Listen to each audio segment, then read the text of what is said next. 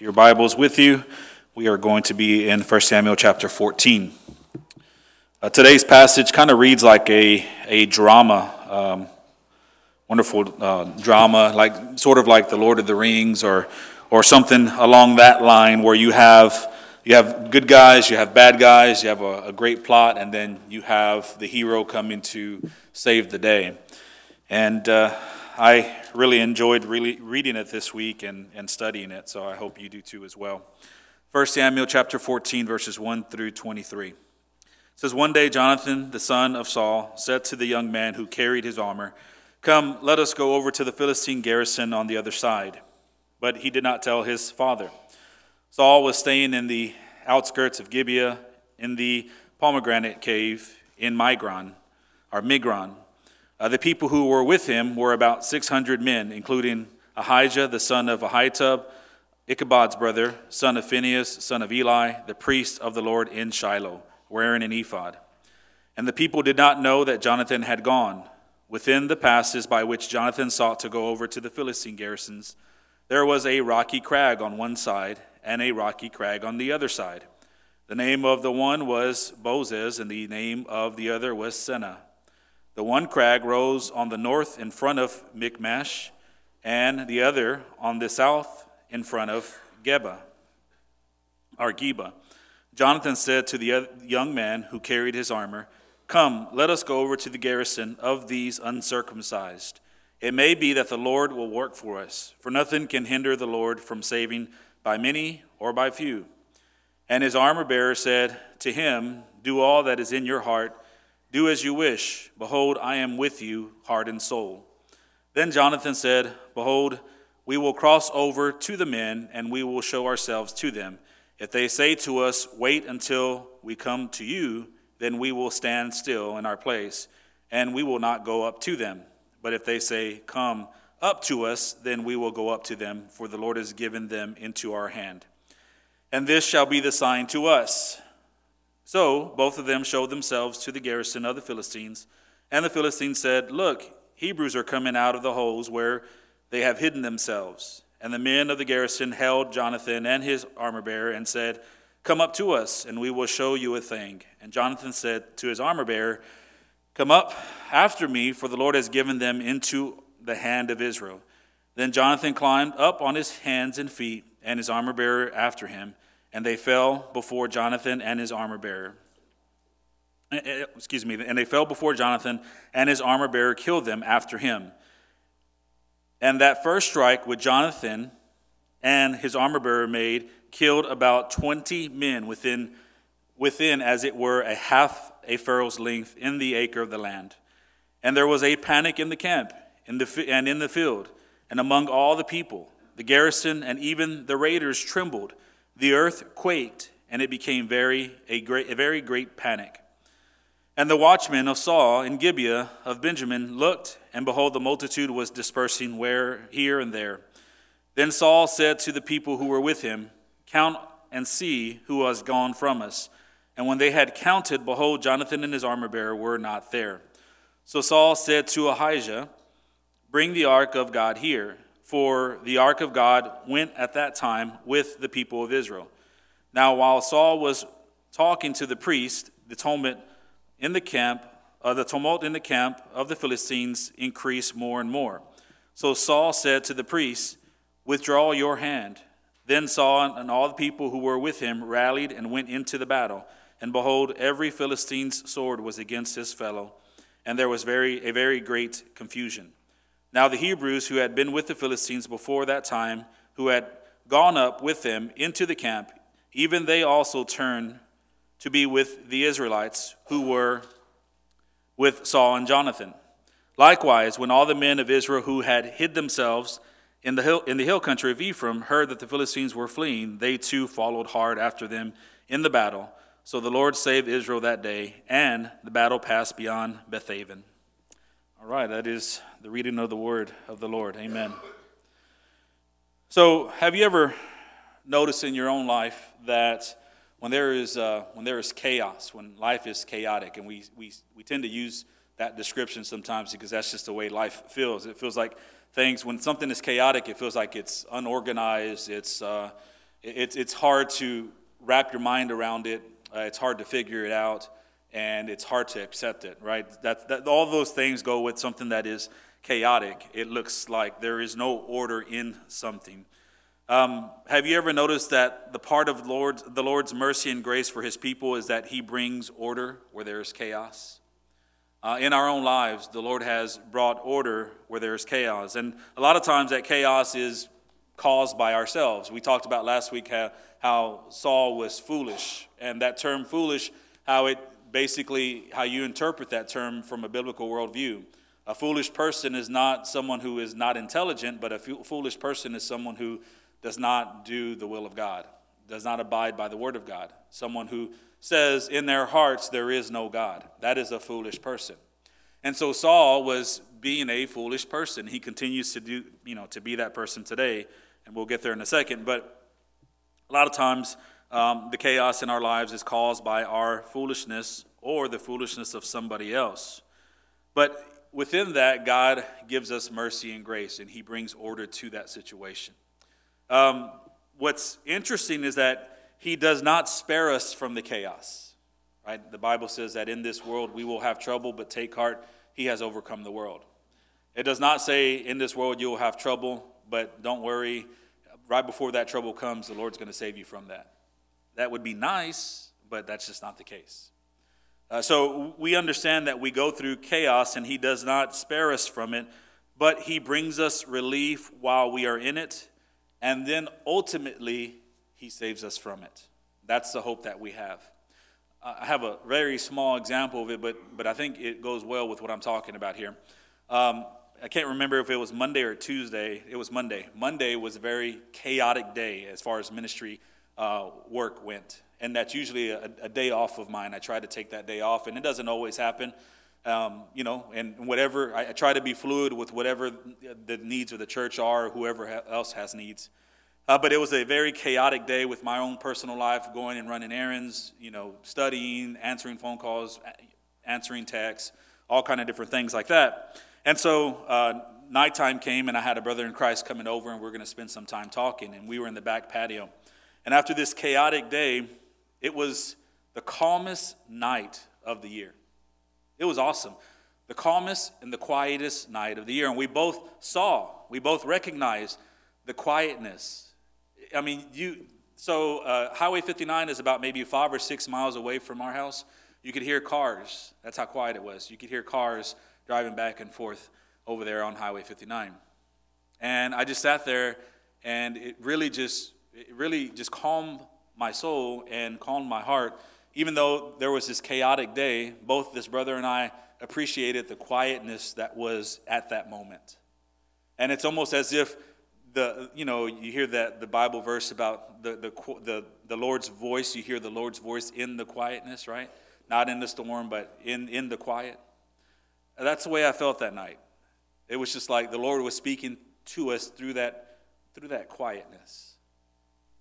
And it's like, I'm still here. I haven't gone anywhere. No matter how crazy things get, I'm steady. I'm steady, I'm present, and I'm never going to leave you. And it's amazing. It's amazing how quietness can do that to a person.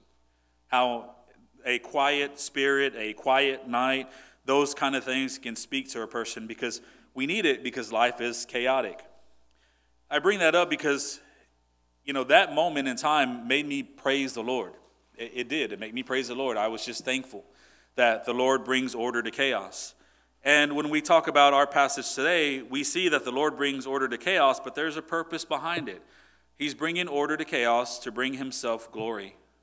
But then on the other side of it, he's bringing order to chaos so that we can benefit from it, so that his people can benefit from it. So the Lord brings order to chaos to bring glory to himself and for the spiritual betterment of his people.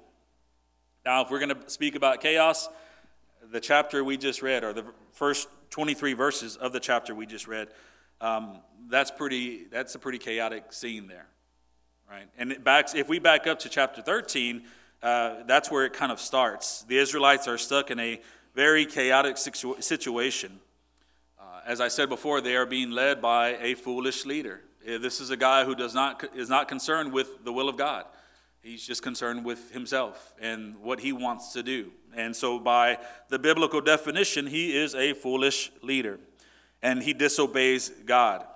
So they are being led by this foolish leader. Their kingdom is under attack by a powerful enemy. We see that in chapter 13 as well. The enemy is the Philistines.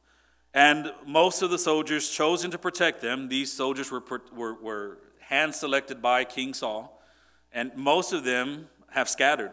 They retreated. And they retreated so far that they even crossed the Jordan, right, back into the land where they were wandering. They were like, I'm leaving. I'm getting out of here. I don't want anything to do with God's promises, what God has given me. It's like I'm going back. So they were retreating. They scattered. And only a few were left. And the few that are left, they have no weapons. They have no weapons. They have farming equipment to go and fight a battle. As I said, chaotic situation. So panic ensues for the nation of Israel. But when we read 1 Samuel chapter 14, verses 1 through 23, we see that they still have the Lord. They still have the Lord. What I described is many of our lives. It may not be that specific to where we're facing this archenemy and you know, we're severely outnumbered. We have no weapons to fight, but our lives are full of chaos, and we have to remember: no matter how bad it gets, we still have the Lord. Have you ever lost everything that you thought you needed, only to find out that the Lord was all that you truly needed? Yeah, I think we've all been there. I think that's why we're in Christ today. That's why we have faith in Christ. Sometimes we forget, and the Lord has to remind us of that. But that's where Israel is in our passage today. See, today we are going to look at how the Lord saves Israel from a chaotic situation. And I want us to relate it to how the Lord saves us from the chaos in our lives. This, you know, one of the hard things about the Old Testament for people is that they have a hard time relating to the stories in it. You know, well, their culture's different. The time was different. It was so long ago. How can I make it relatable to my life today? Listen, we as people, we change. Civilizations change. Cultures change. But the Lord does not change. Right? And so what the Lord does in the Old Testament, he does in the New Testament, and he does now. So we can learn. We can go back and look at what he does, how he does it, and we can see how he does it today for us as well. And that's what I want to do for us. So there are two things that I want to point out when I talk about the Lord saving. The first thing is that in this passage we see that the Lord saves by his Spirit. And then the second thing we're going to talk about is how the Lord saves through his might. Right? So those are the two things that we're going to talk about, and then there's a conclusion that will wrap up everything. But let's talk about the first. The Lord saves by his Spirit. One thing I can't help but wonder is that if this situation was left in human hands, you know, we wouldn't have a story to talk about today, or it would look much, much different. If this situation was left in the hands of Saul or Jonathan by himself, they would have been defeated. And I think we all would acknowledge that. Israel would have been completely doomed. See, without the working of God's Spirit, Jonathan and his armor bearer, they would not have been so bold or effective in their fight. I'm convinced of that. I notice that in my own life too. Like if I look at my own life, and I hope you share this opinion, but I look at my own life and I see where I'm at, and it's like I wouldn't be here if it weren't for the Lord, because there's no way that I could put things together like this, right? And I hope you have the same feeling about your own life, because we always focus on the opportunities we missed, but we should focus on the opportunities God has given us, right? And what we were able to overcome, not by our own strength, but by what God has done through us. So I see this, and I'm like, if this was left in human hands, Israel would have been completely obliterated by the Philistines. Well, to begin with, we are told in verses 1 through 3 of our passage, that Saul was doing what Saul does best. He was hiding. Verses 1 through 3. Remember when he was chosen to be king? He went and hid in the baggage.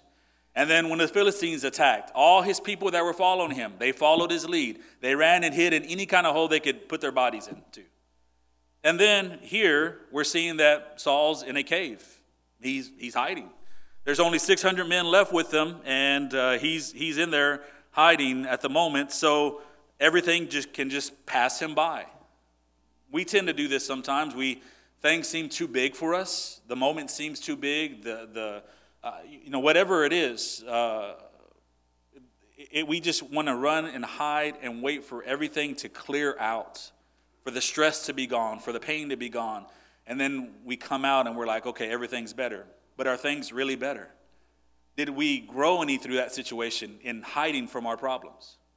See, and that's what Saul is doing here. He's hiding in a cave. And we've come to expect this from Saul. But what's interesting here is who Saul is hiding with. Let's look at verses 2 and 3 again so that we can see who he's in that cave with. Saul was staying in the outskirts of Gibeah in the pomegranate cave at Migron. The people who were with him were about 600 men. We talked about that already, including Ahijah, that's an important name, the son of Ahitub, Ichabod's brother, the son of Phinehas, the son of Eli, the priest of the Lord in Shiloh. And by the way, he was the priest because he was wearing an ephod. So we get a glimpse of who Saul is hiding with. He's in a cave, and he is hiding with Ahijah. Well, who is Ahijah? Well, the Bible tells you. Ahijah was a descendant of the rejected priestly household of Eli. We read about that earlier in 1 Samuel. The Lord rejected that household, took away that from them.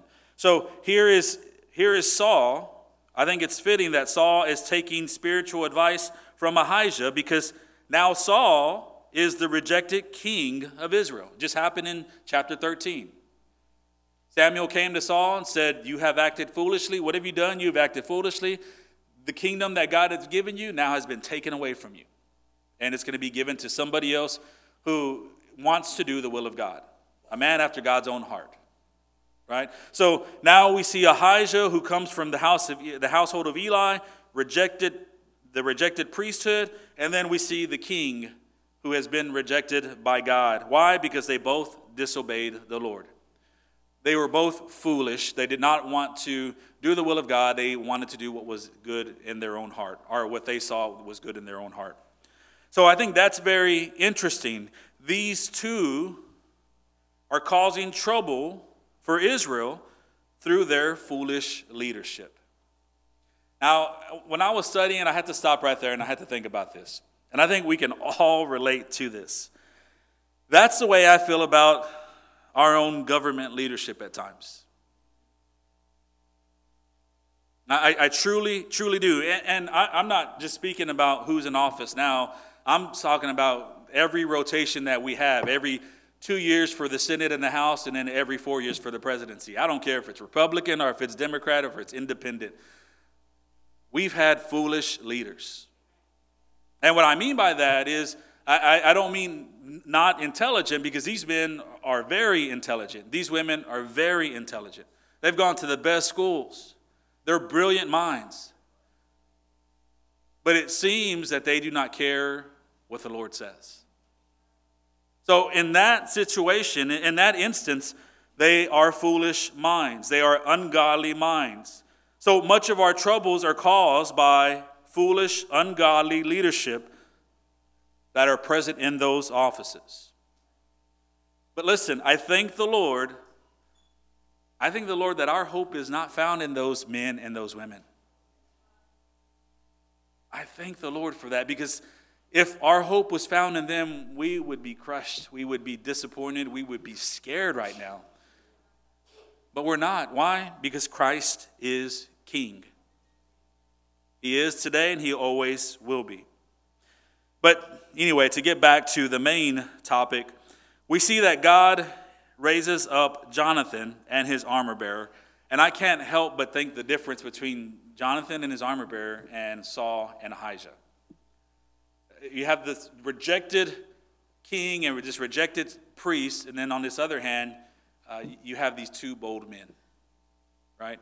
You have two foolish men, you have two bold men. Well, what are the difference between the two? We'll look at that. God raises up Jonathan and his armor bearer to do something during the chaos. Everybody's hiding in a cave. Somebody has to start something. Someone has to get out there and do something, or else everybody is going to be doomed. Jonathan looks over and senses an opportunity to overtake a garrison of the Philistines. We see that the garrison is about 20 men. That's a start. That's a start. But think about, that's like going and you're saying, I'm going to move this mountain, and starting off with a little pebble, right? This mountain is the Philistine army, how much they had on their side. You're going to take care of 20 men. That's like grabbing a little pebble and throwing it out of the way. And then you're looking at the mountain, and it's like, wow, I still have that much more to overcome. But that's a start. See, we know that it was the Lord's Spirit at work, because it just doesn't make humanly sense for them to go and do this. It doesn't. There's no way that Jonathan and his armor bearer look across and see the Philistine army, pick out 20 men and say, we're going to start there, and then we're going to kill the multitude after that. Right? It's the Spirit of the Lord at work in them to start something. I don't know about you, but that's a very scary moment. When the Spirit of the Lord compels you to do something you know you're not capable of doing. You know that there's a great, great percentage that there will not be success. But yet you cannot stop from doing it. Well, see, the Lord saves by his Spirit. When we look at Jonathan and his armor bearer, they find a valley that they can travel through. And the plan is to have a sneak attack against this garrison. Now, the only problem is the valley is a difficult path. This would not be just a stroll through a clear path. This would be climbing rocks. This would be a very, very hard path to go through. Thorns and thickets and all kind of just different things that you would have to climb through in order to get to where you needed to go. But they would be unseen. Why? Because of the cliffs. The cliffs would hide them from their enemy. Now, as they travel through this, as they climb through all this mess and they go down this difficult path, they get to their spot. And Jonathan said to the young man, to the armor bearer who was carrying his armor, he says this in verse 6. He says, come, let us go over to the garrison of these uncircumcised. Now listen very carefully. He says, it may be that the Lord will work for us, for nothing can hinder the Lord from saving by many or by few. I'm sorry, but that's the Lord. There's no way any of us have that kind of courage and understanding and that kind of faith. That's the Lord. So they climb through this difficult path. They get to the spot. They see the garrison. They know that is the small pebble, the mountain that needs to be moved. And Jonathan, that's his response. What I love about it is that there is no guarantee of victory for Jonathan. I really hate some of the way people express their theology today. It's difficult, especially when that theology is man-centric and people are commanding God to do something by his name. It's like, you have to do this. I own you, and I'm using the name of Jesus Christ for you to move in my life right now. It's like, wow, truly do not understand what you are doing. Right? Because at that point, it's like, it's all about me. It's man-centric. It's not about God. It's not theocentric, it's man-centric. So it's just, you have to do what I want you to do, and if you do not do what I want you to do, then you're not living up to your part of the bargain. But Jonathan didn't say that. He didn't tell his armor bearer, you know what? Don't speak that. Don't receive that. No matter what we do, the Lord owes us this. He is going to give us this victory. No. What does he say? He turns around and tells his armor bearer, it may be that the Lord will work for us. It may be. As far as words of encouragement, I don't know if that's pretty encouraging if you're the armor bearer, right? You see these movies and these dramas, and it's like this speech, right? And it gets everybody pumped up. That would not be a speech that gets everybody pumped up. It may be that the Lord will work for us. I don't know how it's going to turn out. But Jonathan says this, but I know for certain, nothing can hinder the Lord from saving by many or by few. I don't know what the Lord's going to do. We may die here and no one even knows about it because we didn't even tell anybody we were coming over here. We may die here tonight. May be a lost cause. Israel might be doomed anyway. I have no idea what the Lord's going to do, but I know the Lord that I serve. Man, that's an awesome testimony. I love how in his heart, he was following the faith that was given to him. He understood the odds were against him, but he remembered that he had the Lord. To me, that's very admirable. I'm reminded of times where I failed in remembering that I had the Lord. I gave up. You know, years ago, for those of you who have been here for a very long time, you know Alicia and I, our story. You see us with a bunch of kids here today, and praise the Lord for that, but that wasn't always the case. Alicia and I got married very, very young, year 2000, and as soon as we were married, we wanted kids. I wanted a large family. I've always wanted 5 kids. The Lord was, he blessed us with 5 children. One is in heaven with him, but we have 5 children.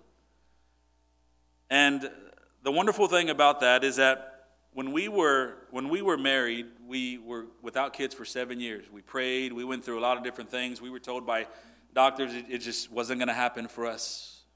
And we believed and we believed and we believed and we believed. And mind you, we didn't have good theology at the time because I was blaming God a lot. Hey, I serve you, Lord. Hey, I do things for you. I do this. I do that. I'm an upright person. I look back at that person. That person was foolish. That person had a men-centric or man-centric theology back then. Right? But you go through all this stuff, and the Lord, it takes 7 years. It actually takes 6 years. And somewhere around the 6th year, we had just given up. We were just like, okay, we're just going to accept this lot in life. Maybe we'll adopt and we'll serve the Lord and we'll move on. And then this happens, right? All this happens. And it's one by one by one. Each child was a blessing from the Lord, and each child was when we least expected it. In fact, it's very funny because when we gave up, we ended up buying a house. We bought a new car, and that's when Jonah came. Funny how the Lord teaches you lessons. We had already given up, but the Lord showed us he was still there. In the midst of the chaos, he's like, I'm still present. I haven't left you, I haven't forgotten you. And he's not going to. That is one of the many reminders that helps me to get through the chaos, that helps me to get through the tough days. The Lord has been faithful. He has shown to not leave us nor forsake us. I don't know what's going to happen. Just like Jonathan, I have no idea what's going to happen. I don't know how the Lord's going to move, but I know the Lord. And I think that's something that we need to focus on too. How many of us have given up so easily when the odds are not in our favor? We must not forget that we too have the Lord. And he is able to save by many or by few. Also, I think here when we're talking about how the Lord saves through his Spirit, it's important that we realize that the Lord's Spirit works in his vessels. Some are made for honorable use and some are for dishonorable use. But either way, the Lord's Spirit is working. See, the Lord, in either situation, the Lord is glorified and we are taken care of. We go back to the purpose of why the Lord saves, for his glory and the betterment of his people. Let's take a look at these two, Saul and Ahijah. As I said before, they're hiding in a cave. But Jonathan and the armor bearer, they're out there fighting for the Lord. Which vessel would you want to be? Now, before you answer that question, because you know the ending, that's easy, but think about this. I want you to think about this. Saul and Ahijah, they're in a safe place, right? They're in a safe place. They're hiding, but they think they're in a safe place. But judgment from the Lord is coming their way. It's so funny that we can put ourselves, like we forget about the providence of God sometimes. We're like, oh, no, my safety is the most important thing for me. I am going to hide until everything passes me by. I'm going to hide and make sure I survive. But then the Lord comes and shows us, you are not the author and finisher of life. I am. Right? We can try to preserve ourselves as long as we can, and in the end, we're going to see that it is the Lord who determines when we were born and when we're going to die. So Saul and Ahijah are hiding in a cave, trying to be in a safe place, but judgment is coming for them. But then on the other side, you look at Jonathan and the armor bearer, and they're in a dangerous situation. I'm convinced that none of us would be like, okay, yeah, sign me up for that. But if you look at their situation, help from the Lord is coming. So you have Saul and Ahijah hiding in a cave, but the judgment of the Lord is coming for them. And then on the other side, you have Jonathan and the armor bearer who are out fighting in this dangerous situation, but help from the Lord is coming.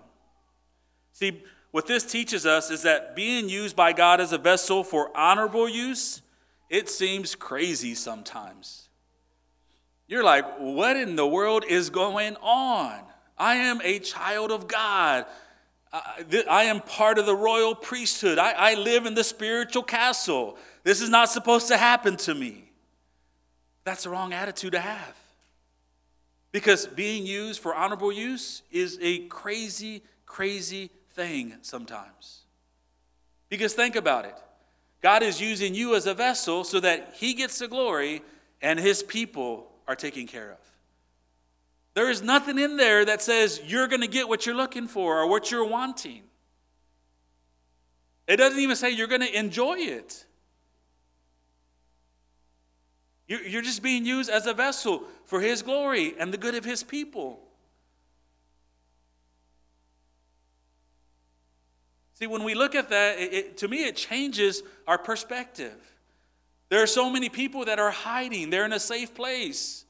They think, I'm preserving my life. I'm giving myself more time. I'm not exerting everything. I'm not serving the Lord as much as I can because that if you put too much stress on your life, that ends up cutting years off your life or whatever it is. It's self-preservation.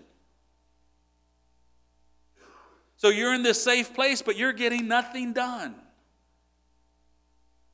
See, we have to make the choice and accept the fact that we are vessels. What does a vessel do? It carries stuff. What happens to a vessel? It gets banged up. It goes out in the elements. It's damaged. But we still have the Lord. The Lord is accomplishing his will through our lives. We are his vessels. His spirit is at work in us. Again, what do you want to be? Which one do you want to be? If you're saying, I want to be Saul and I want to be the armor bearer, well, buckle up, get ready. Because it shouldn't be easy. Now, you can't be there and say, I want to be Saul and the armor bearer and then go run and hide again. Can't do that. Because it's very easy to say, oh, I want to be that person. When we watch a really good movie and we see the hero in that movie and you're like, oh, I'm just like that person. Yeah, man, him and I, we're just alike, yeah. And then some real life situation comes along and you find out you're not like that person.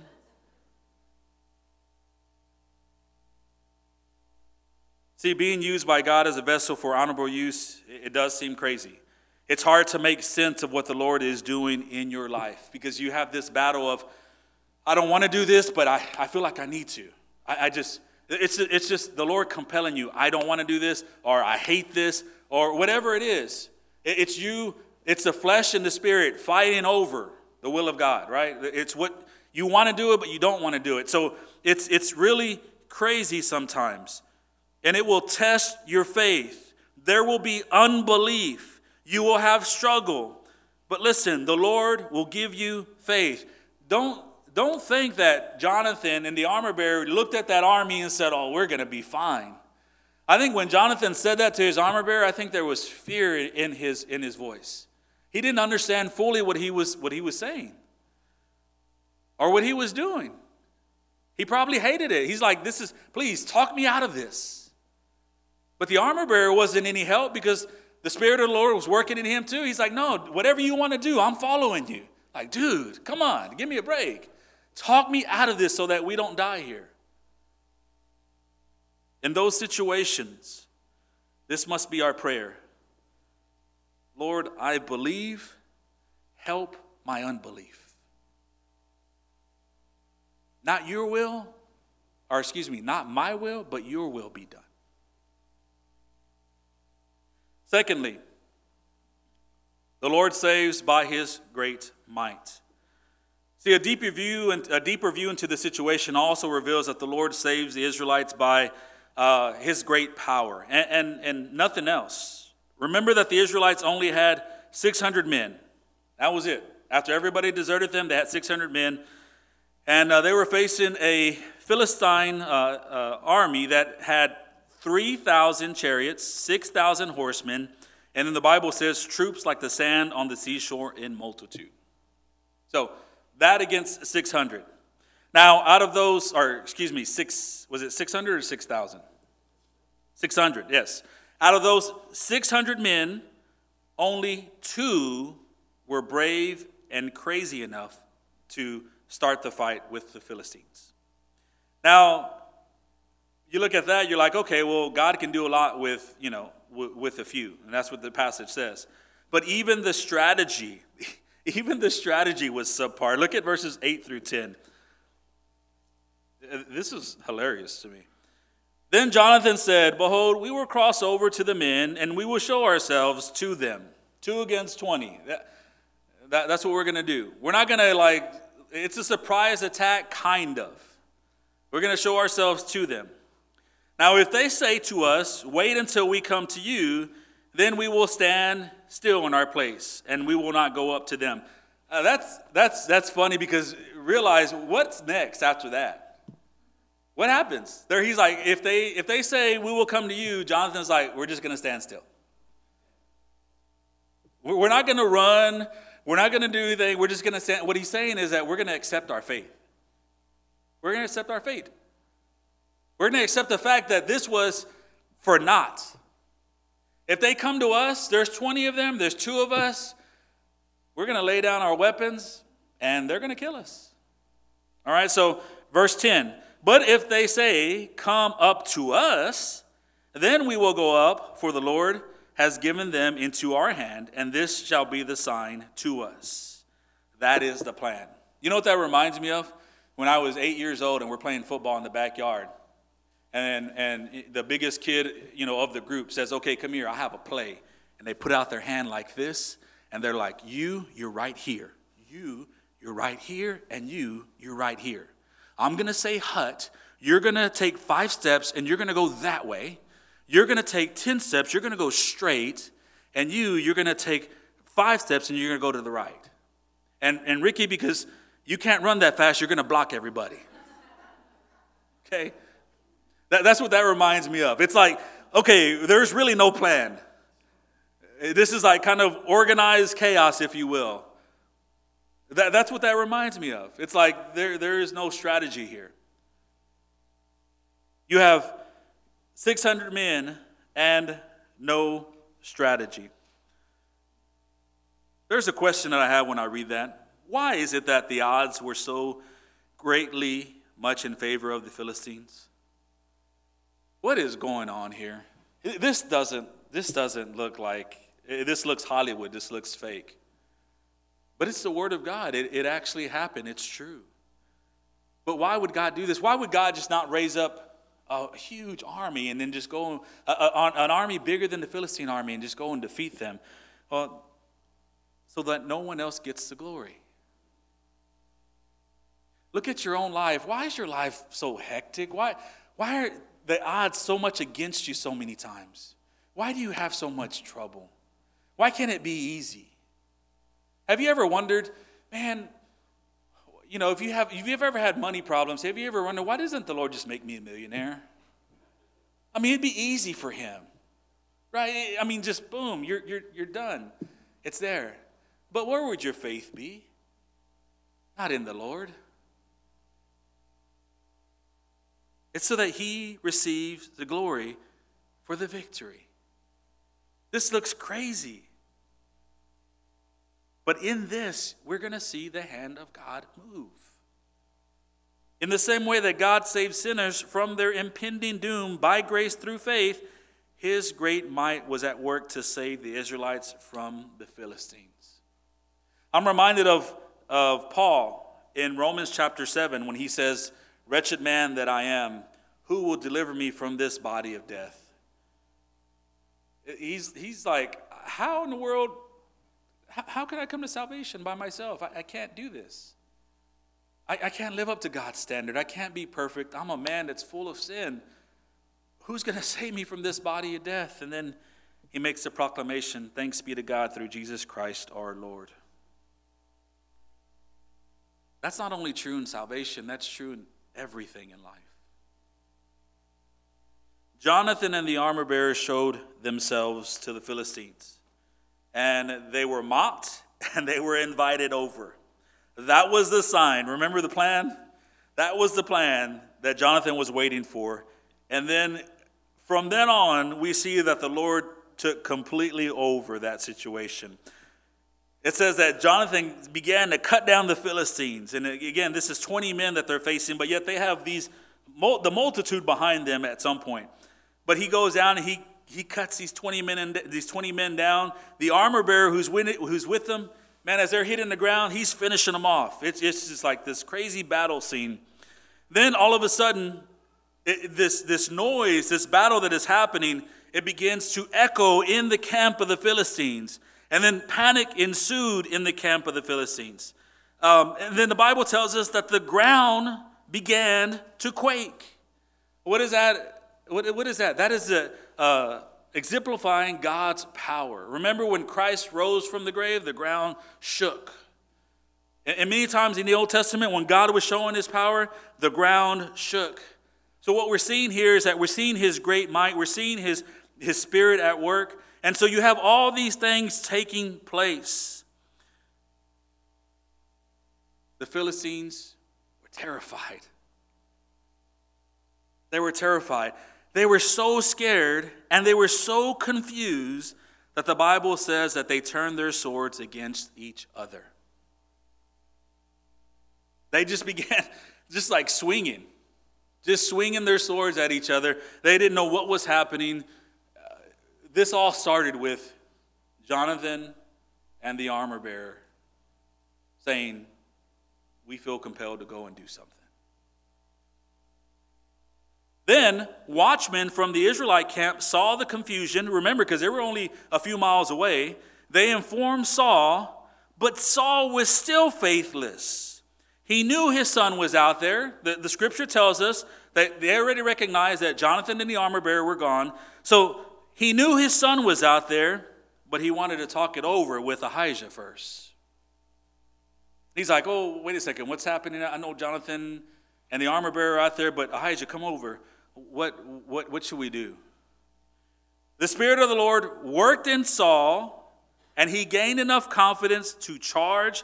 And then all the other men who had deserted the Israelites, they came back. They heard the battle. They started to wonder, like, what's going on here? It doesn't look like we're losing. Sounds like we're winning. So the Bible says they start to come back, and then they charge too. And then there were some within the camp of the Philistines who had already started fighting with Saul and Jonathan. It was crazy. Then we see that eventually the Philistines retreated and Israel won the battle. When I look at that passage, I say this, look at what the Lord did. All the men were fearful, but he moved in their hearts. Well, it started off with him moving in the hearts of two men. So all the men were fearful, but two men weren't. The Lord gave them faith. The Lord gave them the ability to get up and go and fight for him. The Israelite leaders were lacking, so what did he do? He took over himself. The Israelites were severely outnumbered, so what did the Lord do? He caused their enemy to be fearful and confused that they began fighting each other and killing each other. The Israelites had no weapons, so what did he do? Well, the Lord made it possible for them to take their enemy's weapons as they killed them, and they eventually defeated them with their own weapons. What does that teach us? Nothing is impossible for God. So this is the conclusion. There's a verse in there that really struck me. The Lord saves by many or by few. That's part of Jonathan's proclamation right before they attack, right? I don't know what's going to happen, but I know that the Lord saves by many or by few. Listen, we face situations that seem hopeless. We deal with sin, sickness, loss of life, relationship problems, unemployment. It goes on and on and on. These things are brought on either by our own foolishness or the foolishness of others when we rebel against God. We know that all trouble is caused by sin, which is foolishness. In either case, we must know in our hearts that no matter how bad the situation looks to be, nothing can hinder the Lord from saving by many or by few. We must recognize that. So whatever it is that you're facing today or someone that you love is facing today, and their trust is in Christ, know that they're going to be taken care of. Just know that. If we or the people we follow are lacking, we must know that his Spirit never lacks. It's frustrating because you're trying to do your best. You think you are doing your best. Maybe you know you're not doing your best. Maybe you're frustrated with that. Maybe you're frustrated that you have an inadequate leader leading you and you see the foolish decisions that he or she is making. Listen, don't put all your confidence in that person. Yeah, you're going to struggle, but you're going to struggle anyway. Following that leader or another leader, your confidence must be in the Lord. It must be in him. See, things are not accomplished according to our wills, but his. Not our power, but his. The Bible says, not by might nor by power, but by my Spirit, says the Lord of hosts. We must recognize that the Lord is in charge. And if we're in this chaotic situation in our lives, it's because he's going to get the glory and his people are going to benefit from that. And if we're part of those people who benefit, then praise God for that. We're the vessel. God doesn't owe us anything. See, we must trust that God will raise up faithful servants to accomplish his will. These servants will be like Jonathan and his armor bearer. They will be given faith in place of fear and peace in the place of uncertainty. The Lord will do this through those he has created for himself. How do we know that? Well, the Bible says that we are his workmanship, created in Christ Jesus for good work, by the way, which God prepared beforehand that we should walk in them. We must know that nothing is greater than God. No one can stand against his great might. And if he is for us, then who shall stand against us? We must know that although the things that we can accomplish, the things that man cannot do, we can't do them because they're impossible for us, but nothing is impossible for him. So the message here is, number one, don't give up on yourself. And number two, don't give up on someone else, because the Lord is able. Always. He is able.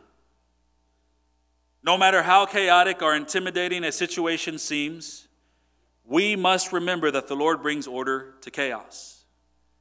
If we have his glory in mind, it may be that the Lord will work for us. But even if he does not work for us, like in a situation where the desired outcome doesn't happen, we know that the Lord is capable of saving by many or by few. We know that.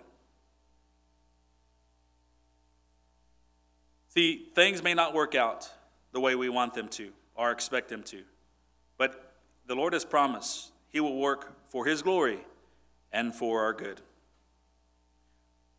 The Lord has already saved you from the penalty of death. Now, as you leave this place, think about that. That was your greatest need. He has already done that for you. He's already fulfilled your greatest need for you. That was the one thing that you just could not do. Like, you know how we always say, well, there's always a chance. No, there was never a chance for you to save yourself. Not even 0.00000000000001%. Not even that. There was not a chance for you to do it. And the Lord saved you. Now think about that. As you leave this place, how much more will he save you from your circumstances as you live? Let's pray.